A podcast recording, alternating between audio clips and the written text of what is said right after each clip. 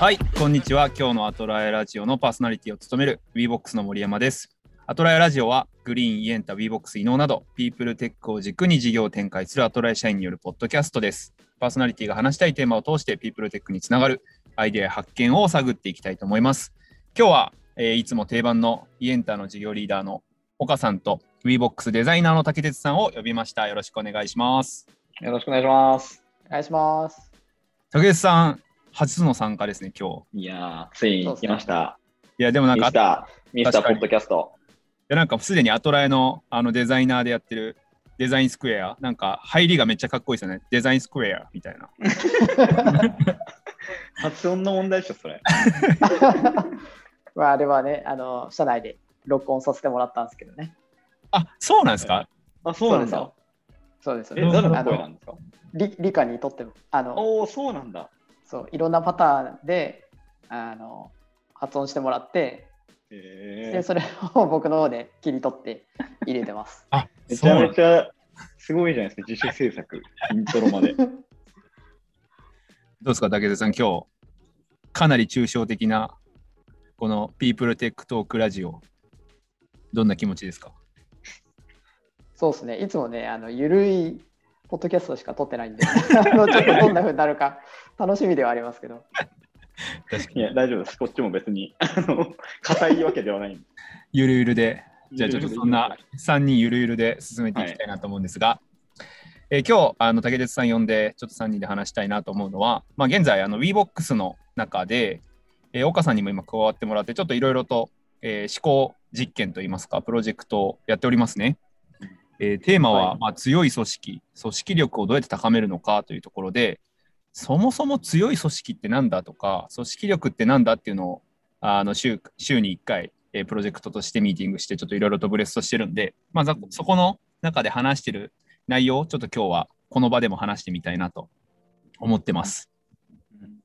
はい。来ました。抽象的ないいお題だと思います。いや、なんか、まずこの強い組織、なんかまあ、うピープルテックというぐらいなんで、我々もこう組織力ないしは人の可能性を広げていきたいよねっていう中で、強い組織って何みたいなのが、すごい一つの問いかなと思うんですけど、どうですか、岡さん、強い組織。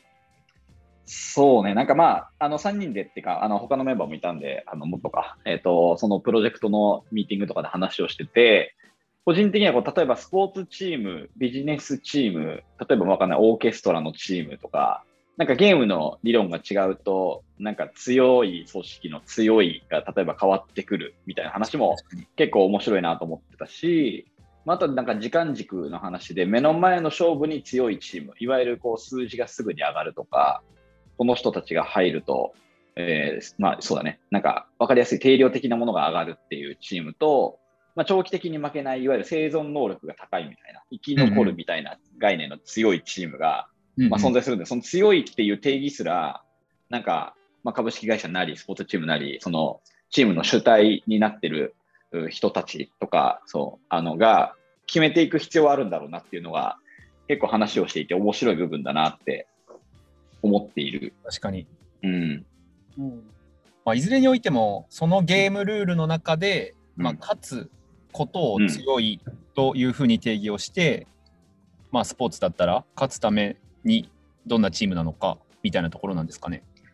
そうね、なんかだからか、その勝ちも、まあ、強いの定義とほぼ似てるけど、勝ちって何っていうのが、そのトーナメントで優勝することが勝ちなのか、ファンが一番多いサッカーチーム、わかんないスポーツチームだったらサッカーチームが勝ちなのか、確かにまあ、それこそ売り上げが上がってるチームが勝ちなのか、地域を巻き込んで地域の人の、まあ、密度を高めてると勝ちなのかみたいな、その勝ちの定義でもうそもそもあの変わってくる気がするんで、だから勝負って感じではないのかもしれないね。なるほど、なるほど。うん。確かに、うん観点によって強いの定義が変わってきますね。そう竹内さんはどうですか？竹強い組織って言われたら。いや、そうですね。だから、その、えーっと、勝負事だど、誰かと競うとか、どこかのその競合と競うみたいな発想の人ももちろんいるだろうし、えっと、自分たちのビジョンを実現するとか、まあ、どれぐらいその、こう、未来のあの想像した世界を自分たちは再その近づけてるのかみたいなそういう意味での、えー、と実現力というかなんかそういう意味での強い組織みたいな意味を考える人もいるだろうしなんかここの強いっていうのはすごくあのいろんな意味があるというか考える人によって、あの測測ってるところが違うというか,、だから全然世界が違うところを指してることがあるだろうなって思った時にまあ一言強いっていうのは本当すごい考えることがたくさんあるなって思いました、うん、確かに。なんかそのプロセス結果として得ているもの例えばファンが多いとか、うん、うんと勝利とかもありますしなんか強度みたいな概念だと、一体感があるとか一貫性があるとか、うん、なんかこうちょっと物体っぽいですけど、うん、なんかそういう強さとか脆さみたいななこの組織脆いなっていう言葉もちょこちょこ聞くなと思って、うん、まあちょっと強いの反対ではないんですけど、うん、なんかそうするとあり方みたいなものの一貫性もなんか強いっていう言葉に入ってくるのかなとかちょっと思ったりするんですけど。確かに。脆いね脆い。確かに脆い側を考えるとなんか例えばその勝ってるチームは強いんだけど勝たなくなったらそのチーム崩れそうだなっていうチームもあるじゃない？世の中には、うん、まあ、あの僕もスポーツやってて思う節があるというか強いから生きってるけど 負けた時負けた時この人たちこのチームにいる意味あるのかなみたいなチームもまあなんかスポーツなりいろんなところやってるとあの感じる部分もあるな、まあ、株式会社やっててもそうだけど、うんうん、とかもあるなとは思うんで脆いっていうのは今言ってる強いの完全に反対語になるのかは分からないけど脆いは脆いでなんか明確にイメージはあるけどね。崩れるということだよね。は。あの、あんまりいい状況じゃなくなった時に崩れるっていう、うん、うん、崩れないというのも強さの一つかもしれないね。さっきの生存能力というか。うんうん、確かに確かに。うん。森山とかどうなの逆に強いサッカーやってて、アトラやってて、WeBox やってて。いや、だからなんかどこで強さが、さっきのその勝ってるから強いっていうのもなんか面白い話だなと思ってて、うん、えー、何でしょうその負けたら弱くなる脆くなるって、うん、結局人々が、えー、信じられてる何かが勝ってるからっていう要素で成り立ってるみたいな話でいくと、うん、確かに。変わらないものないしは自分たちでコントロールできるもので自分たちをコネクトしてる状況、うん、なんでその外部環境だとやっぱり売上とか成長とか勝利はうん、ある種コントローラブルではなかったりもするんで、うん、なんかどこでこう人の絆っていうかコミュニティの一体感を持ってるかみたいなのも、うん、なんか一個その強い組織の要素としてはあるのかなってちょっと聞いてて思ったんですけど。確かにめちゃめちゃ面白いね。コントローラブルなものでつながっている組織が強いっていう説だよね。あ、いや、逆ですね。強コントローラブルなものでつながっている。あ、あ、そうです。ごめんなさい。合ってるね。合ってるね。うんうんうん。いや、そうそう。いや、それは確かになと思って。その、さっき言った勝ってることで強い、勝たなくなったら脆いみたいなやつは、ある種コントロールができないものでつながっている可能性があるってことだよね。うん。あまあ、そうですね。面白い。コントロールできないから変化しますからね。そうですね今。の時代。確かに。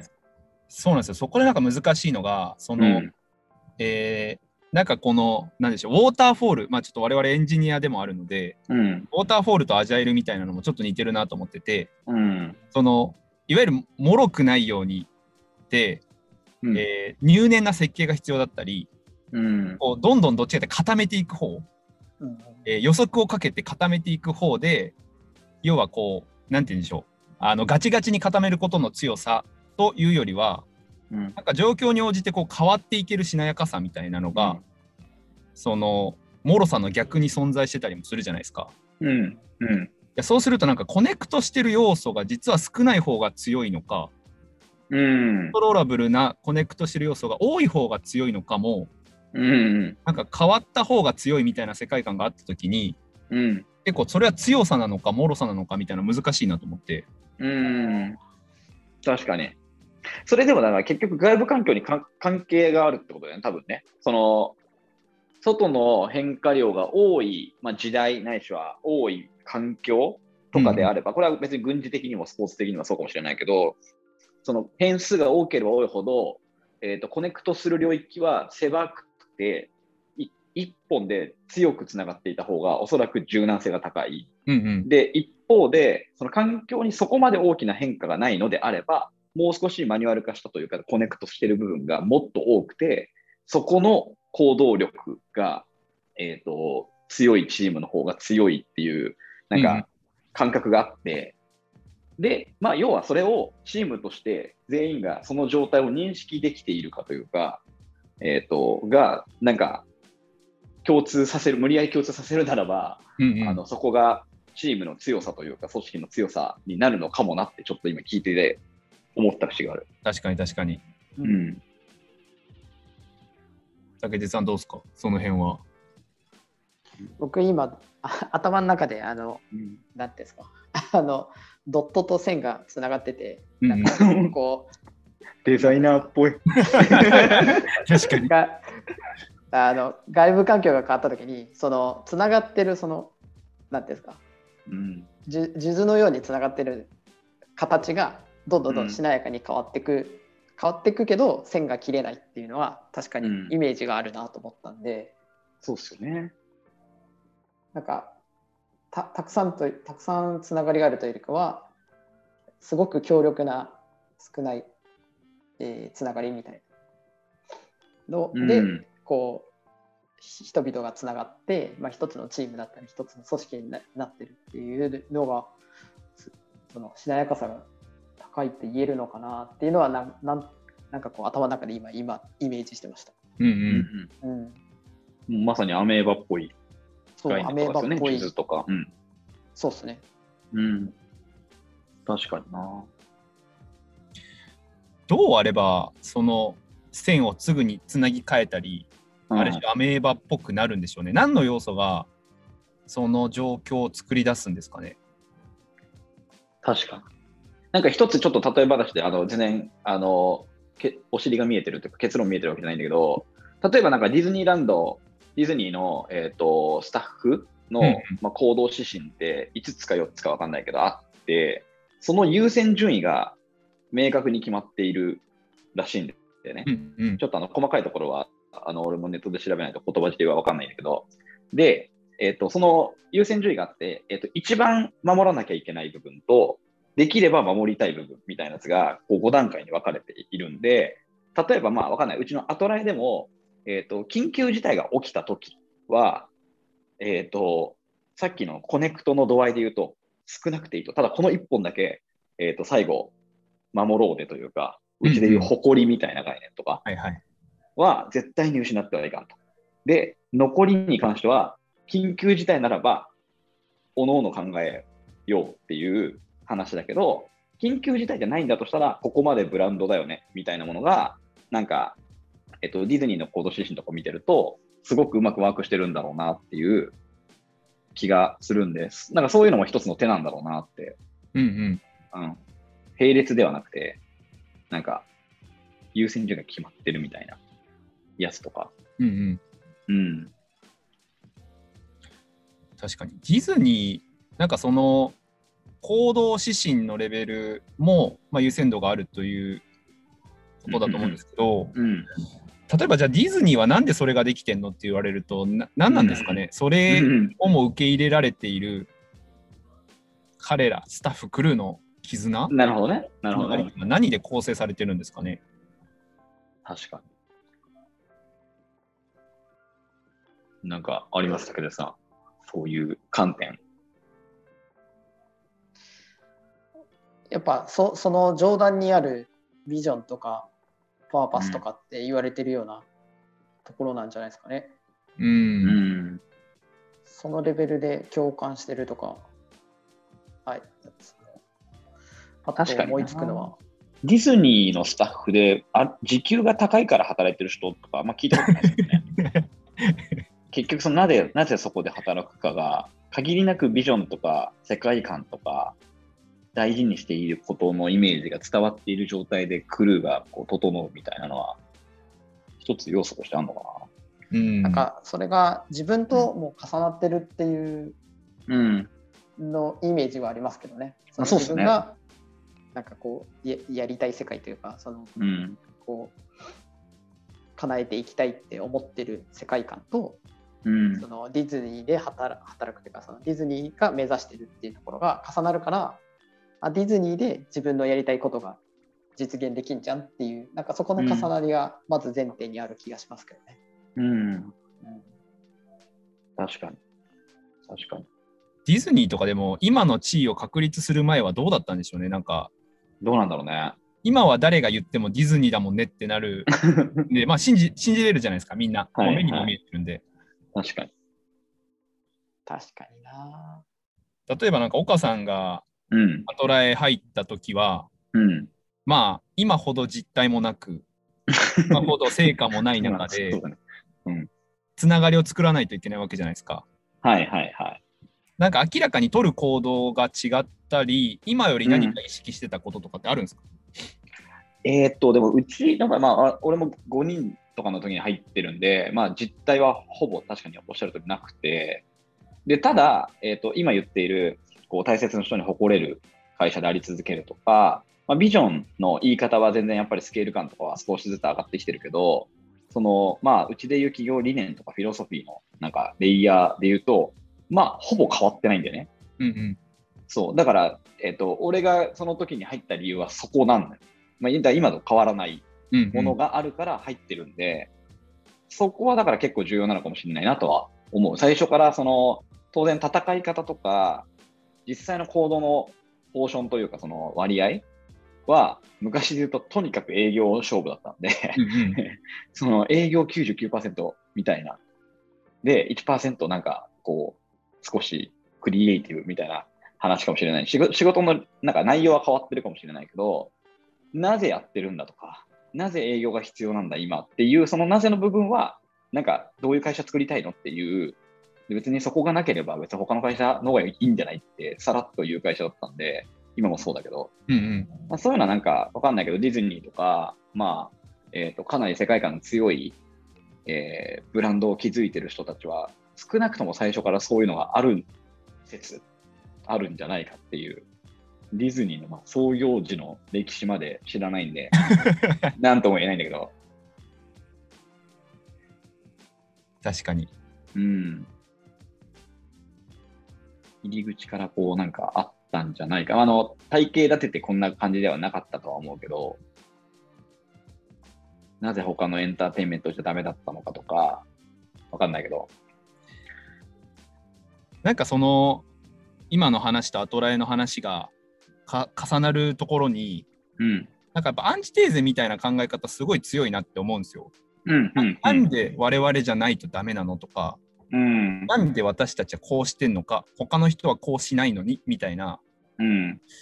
なんでしょう、なんかパーパスという言葉以上に、はいはいはい。やっぱ我々なりのアイデンティティみたいな、うん。なんか言葉がすごい隠れてるなと思ってて、うん。うん。ここがなんかその組織の強さの一つなんですかね、その DNA 的なというか。確かにな。まあでも重要だろうね。存在意義みたいな話だもんね。こうそうで、すね。別に他の会社でできることならば、なぜここにあえてこう、はぐれメタルのようにいるのかって話になるもんね。それはでもそうだよな。でもじゃあそれがなんか、えっ、と、わかんないけど影響力を大きくしていったときに、どうなるんだろうね。なんかあの、インディーズバンドだからこそ生まれる 熱量とかコミュニティ感みたいな話、要はアンチテーゼというか、まあそれをアンチテーゼと呼んでいいのか分かんないけど、アンチテーゼってあくまでもなんか、あの他があるがゆえのアイデンティティだと思ってて、うんうん。それが、なんて言うんだろう、世の中、まあ、多分かんない、アトライが今信じてる信念って、比較的世界中に響き渡った方がいい信念だと思っていて、それが響き渡った時に、俺らのアイデンティティは、どう変化していくのかというか、とかは、なんか、ある？考え、イメージとか。いやー。なんかこでもこういう話聞いてると、うん。すごいブランドとかともやっぱ近いなって思うんですよね。なんかうんうんうん強い組織と強いブランドって、確かに。から竹鉄さんとかがなんかやってることとかが、うん、実はめちゃくちゃエッセンスとしてあるんじゃないかと思ってて。あ、来た。重めパス。あそうですね。その、どっから喋ったらいいのか、全然、どっから喋ろう。全部いきましょあえっ、と、そうですね。えっ、と、えどっから喋ろう。まあ、僕がやってることって話でいくと、う。うん。えっ、と、まあ、VBOX の、まあ、その、源源泉というか、そもそも、なんだっけ、VBOX ってどういう価値があって、それってどういうのを、こう、知ってもらうと、ユーザーって、こう、VBOX を正しくというか、あの、なんだろうな、あ僕ら、うえっと、VBOX の、えーセールスだったり、カスタマーサクセスの人たちと直接会話しなくても、お同じように人と会話するのと同じように VBOX を認識してもらうっていうふうにすなるにはど何が、まあ、コアなんだろうとか何を伝えなきゃいけないんだろうみたいなところを、まあ、整理してたり、えっとまあ、みんなと議論してその上でなんかこうみみんなと共通認識取ってってるっていうことをやってたっていうのは、まあ、最近あったんですけど、うん。うん。そうですね。そのまあそそもそもななぜそれやろうとしたかっていうところでいくと、やっぱりえーっとなんだろうな。例えばエンゲージメントサーベイっていう言葉をあのなんだろうなあの表現上使っていったときに、あのそのエンゲージメントサーベイっていう言葉がまあ一人歩きしていく結果、僕らが伝えたいことと、まあ、実際それを受け取る人たちっていうのは、認識があ必ずしも合うとは限らないっていうのはやっぱりあったりするんでそのやっぱり選び取る言葉の重要性っていうのはなんかますますあ重要になってるなっていうのはあってでそこに少し、なんだな僕らが進化してるっていうのもあってなんかちょっとずつずれてきてるなっていうのがやっぱり、うんえー僕が入って3年間やりやって、うん。やればやるほどずれてる感覚がなんだろう。うん。僕らが動いてるからこそあってうん。それを、まあ、もう今一度アジャストしないとなんだろうなあの違うものと説明してあなんかそういうツールだったんですねとかそういうサービスだったんですねっていうふうに思い直してもらう必要があるっていうのはすごい、うん。あのコミュニケーションロスが多いなっていうのがあったんで、まあ、そこがまあそのなんだな僕の中のイシューがそれだったんですね。でそれで始めてるっていうのはあるんですけど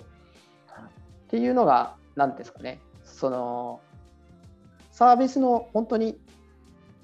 中心の中心のっていうふうになんかこうだんだんだんだんこうなんだろうな。真ん中に寄っていくと真ん中をは何なのかっていうのを探し出していくと、結局はなんか自分たちの信念とかうん。要するにあの科学的には別に証明されてないかもしれないけど自分たちは何を信じてんだっけっていうものにやっぱ行き着くなっていうのはうんあって、でそれがそのさっき森山さんが言ってくれたうんなんだなブランドと近いですよねっていうのはなんかそういうとこにあるのかなとは思うんですけどね。うん確かに。いや、めちゃめちゃ面白い話だな。なんか、ブランドって世の中にまあいっぱい、いまあ、イメージするものが出てくると、それぞれ思うんですけど、なんか、まあ、ある種ブランドがあった組織とか会社みたいなものとかも、例えば規模を大きくしていったり、ある種さっき言った進むスピードを上げていく、まあ、いわゆる資本主義的な成長をえー、と意識しすぎると足元を救われるという現象が世の中には結構あるじゃないですか。うんうん。そのほころびが出てそこに突破されてその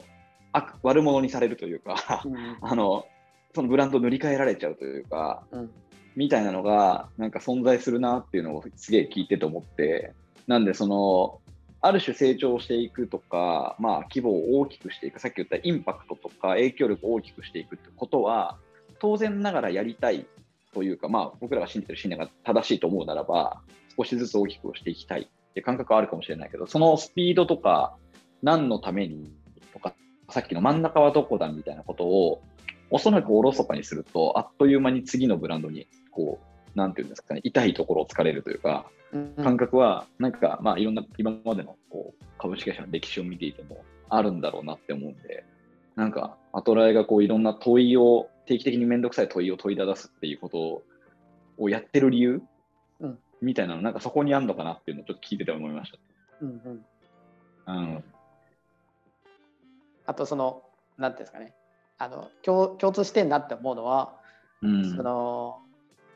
なんていうんですか？そのあ僕ら社社内でとかチーム内で WeBox のブランドこれだよねとか、まうん。あ、アトライのブランドでもいいんですけど、なんだろうなそのコアになるのってこういう思いだよねとかこういう考え方だよねっていうのが、まあ、見つかった時にそれを共通言語とできてるのは、まあ、チームの中だけだったりするんでそれをその、えー使っていただく、えー顧客の方たちとかにとか、うん。まあ、未来の顧客の人たちに伝えていくってなった時に、まあ、いろんなタッチポイントでそれを伝えていく、えー、と広告もあるし対面でのココミュニケーションもあるしっていうふうになった時に、えっ、となんだろうな言ってることとやってることが一致してないとうん。結局その伝わんないんですよね。タッチポイント側であのそね。その掲げたものとかその信じてるものとずれたことをやってるとやっぱ伝わんないなってなった時になんかそうそれってその何ですか？あーそ組織そのいいわゆるか株式会社っていう中でも同じことが起こり得るなっていうふうに思った時に確かに。すごいそなんだろう。なちあのあの仕組みその、うんうん。コアになる設計部分って全然うん。一緒だなっていうのは思ったりしますね。確かになんか今話聞いてて、なんかももうちょっと抽象的な話になっちゃうかもしれないですけど、強いうん。っていう言葉の解釈がうん。どこまで共通認識を持てているかっていうのがブランドでも組織でも大事だみたいな話なのかなと思ってて、さっきのあの岡さんの話を聞いたときに、まあ、僕はアップルのまさにスカリーが、ジョン・スカリーがうん。ペプシからアップルに来て、うん IBM とめちゃめちゃアップルがバトった時に、うんまあ、ジョブズが普通にあのドロップさせられてうん。でどちらマーケティングの会社になってうん。大事だったものが抜けたうん。うん。でそれって結局スカリーが持ってた強いっていうものとうんが持ってる強いっていうものの認識がずれてたんだろうなっていううん。なんか今感覚を持って確かに。なんかそれはプロダクトも一緒で WeBox っていうものがなんで、まあ、強い選んでもらってるお客さんが WeBox が強いからっていうことだとするとうん。その強いが誤認されるとうん。どんどんどんどんそのよ弱まっていくというかはいはいはい。で僕らが思ってる WeBox の強さとはこれだっていうものがうん。そのどこまで濃度高く共通認識を持てているかでうん。プロダクトのブランドだったり確かに。話だったりするのかなと思ってなんか強さって聞くとすぐ要素とか、えー設計とか行為とか行動とか、うんアウトプットの方に目が行きがちなんですけど筋筋力的なね。うん。そう強いっていうものへの認識とかイエンタの強さとはとかアトライの強さとはっていうところのうん共通認識がなんかどこまで浸透してるかがうん。強い組織っていうものの確かに。すごいなんか根幹なのかなってちょっと聞いて思いました、そうだね。なんか、ブランドってよく、まあ、あの、外部へのというか、企業の約束みたいな、果たすべき約束のコミットメントだっていう話を結構されると思うけど、なんか、今の話だと、えっ、と、アップルという会社、まあ、わかんない。ちょっとごめん。えっ、と、入り方間違えたかもしれないけど、えっと、なんか、会社が成長していくと、フェーズが変わると、求められる人の能力が変わっていくとかっていう話もあるじゃない。はいそれは、あの、理解はできるけど、さっき言った、その、ね、ジョブズとスカリの話じゃないけど、まあ、当然その会社を、さっき言った、数字的成長とか規模的成長を、えー、と強さと捉えるならば、スカリーが良かったのかもしれないし、うん。えー、とその強さの定義が、えー、とイノベーションとか、まあ、熱狂とかを生み続けるっていうことだけをこの会社は約束をしているんだってことを言い続けられてれば、うんうん。要は周りからの期待もそこにしかないんで、うんうんもうどんだけ熱狂できるプロダクトを作り続けてるかが、まあ、ある種周りの期待で、最悪失敗いくらでもしてくれって思って、周りが思っていたら、まあ、株式会社としてね、思っていたら、貫けてたのかもねっていううん感じとかはあるよね。それがだから、究極は数字の成長につながらないのかもしれないけど、約束は守っている。しかもおお客さんというか、周りのファンは絶対それで満足してくれて、うんであとはまあなんかその株式会社の難しさは株主という存在とか、まあ、いるんだろうなとは思うけど、なんかそんなのはすごいしっくりきてる、勝手に。そうですね。あとなんか、うん。すごい思ったのが、うん。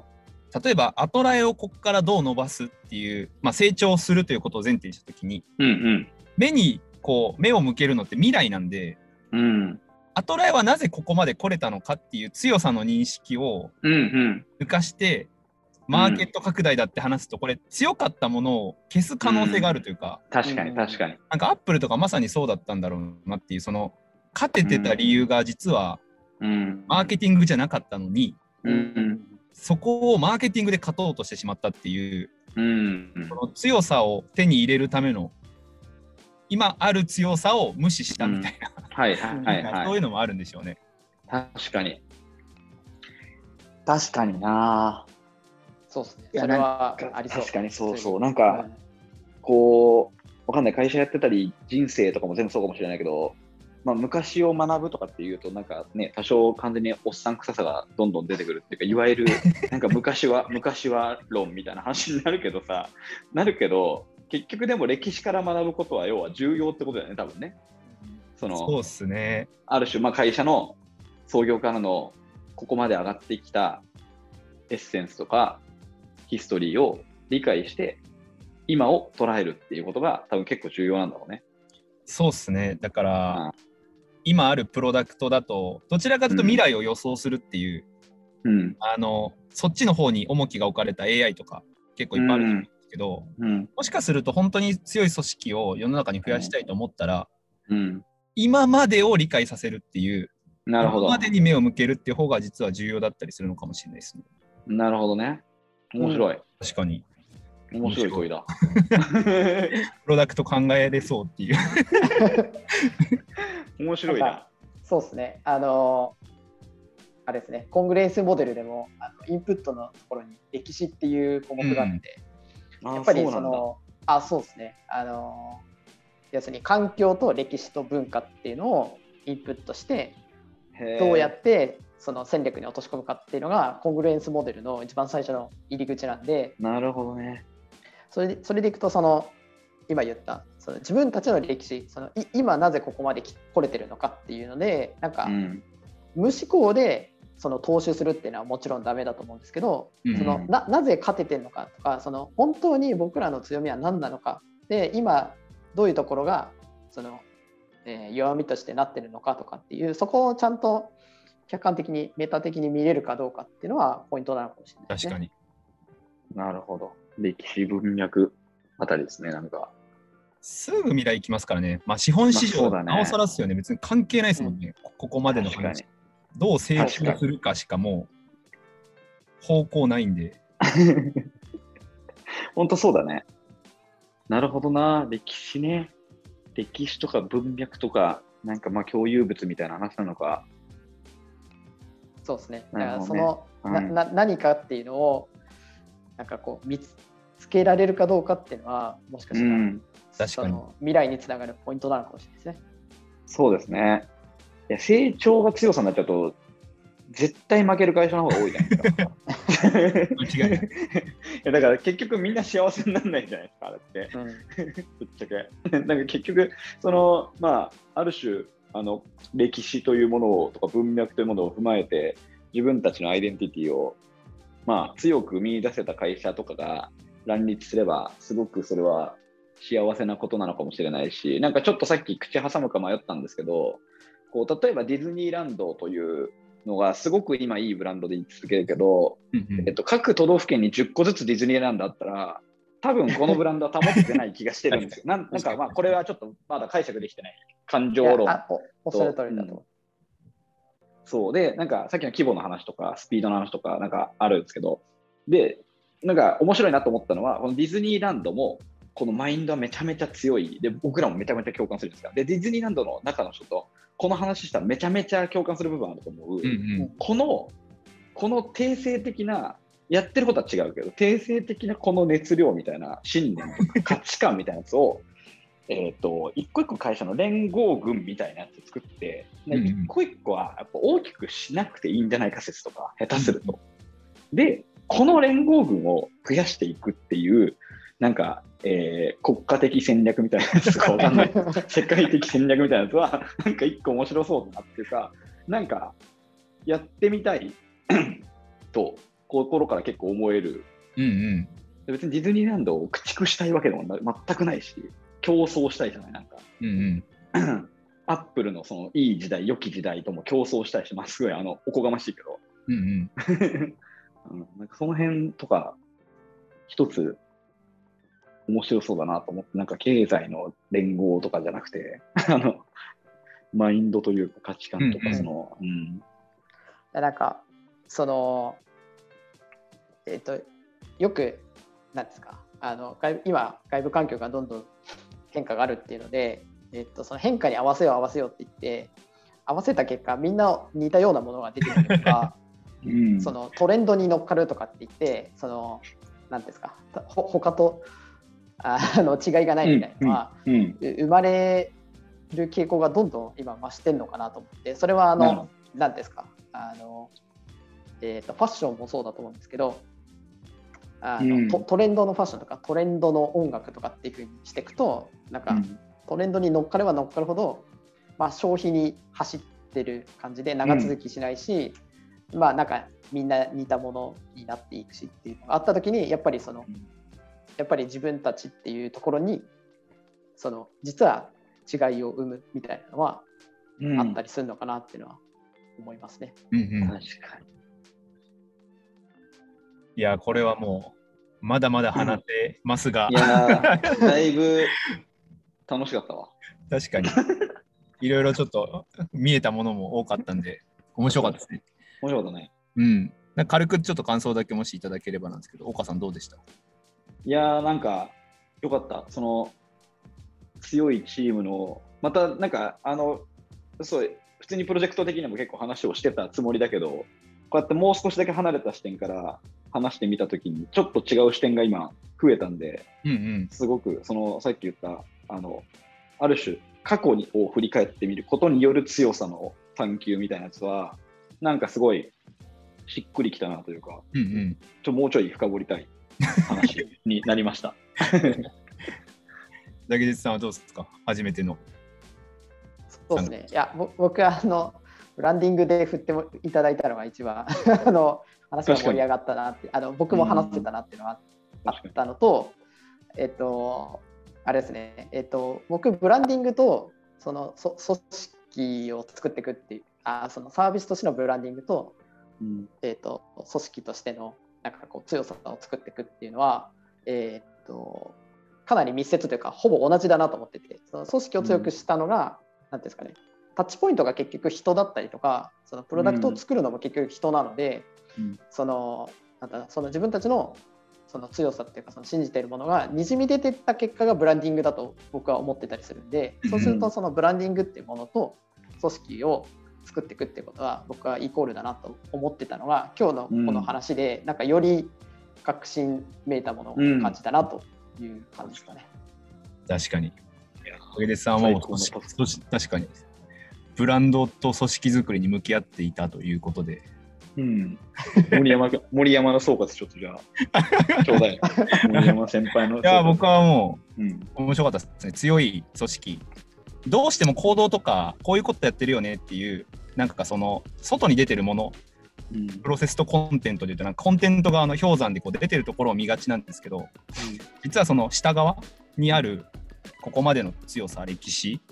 なぜこの会社がここまで存在し続けたのかみたいなところの実は問いに対する理解が次の強さを作るみたいなのはすごく自分の中では盲点だったなと思ったんでうん、よめちゃめちゃ面白い回だったなとかった。いうところですよ。かった。続きはいまた。次回やりましょう。はい、ということで、はいまた次回のトークセッションも火曜日ですかね、配信したいと思いますので、お楽しみにください。では、皆さんありがとうございました。さようならあり。がとうございます。さよなら。